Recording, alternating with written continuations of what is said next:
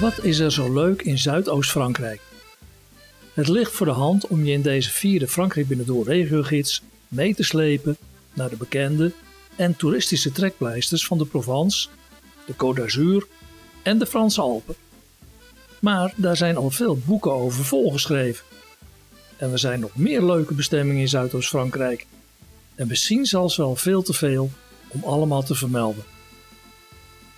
En net als in mijn andere boeken neem ik je aan de hand van een unieke roadtrip mee naar onbekende plekjes waar je nog vaak aan zult terugdenken.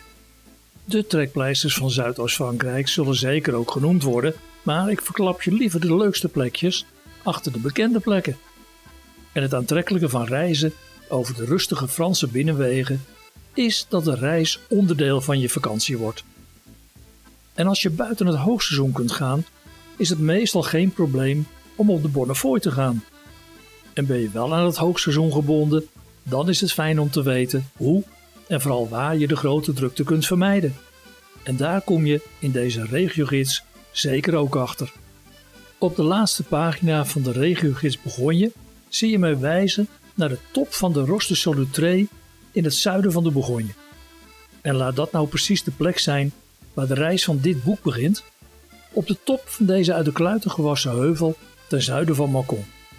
En daarna neem ik je mee naar de linkerkant van de Autoroute du Soleil en de rivier de Saône, waar de stad Bourg-en-Bresse het startpunt wordt van een verrassende reis linksom Lyon. Je gaat dwars door de droom richting de Mont Ventoux en de bijzondere bergketen van de Dentel de Montmirail.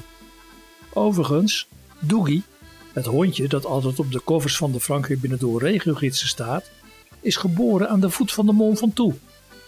En op frankrijkbinnendoor.nl slash Dougie kun je meer te weten komen over de ondeugende hond van Frankrijk Binnendoor.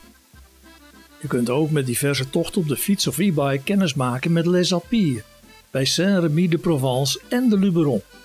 En daarna gaat het verder naar het zuiden, richting de Côte d'Azur, tot je niet verder kunt en aan de stranden van de Middellandse Zee staat.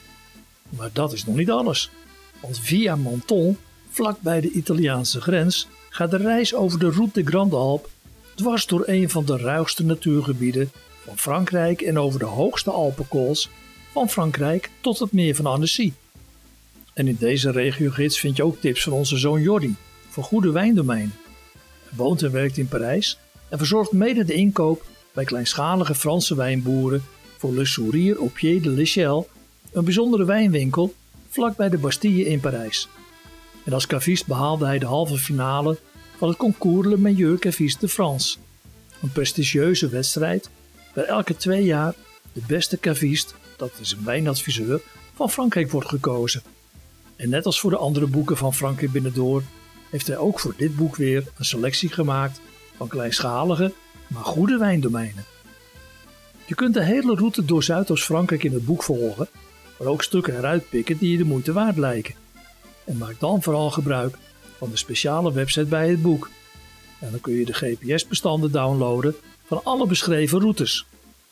En wil je dat ik je boek voorlees? Download dan het gratis luisterboek. Ik hoop je in elk geval te inspireren om zelf op pad te gaan en Zuidoost-Frankrijk op een andere manier te ontdekken. Oh ja, en wil je meer weten over deze nieuwe regiogids van Frankrijk Binnendoor? Kijk dan op regiogidsfrankrijk.nl.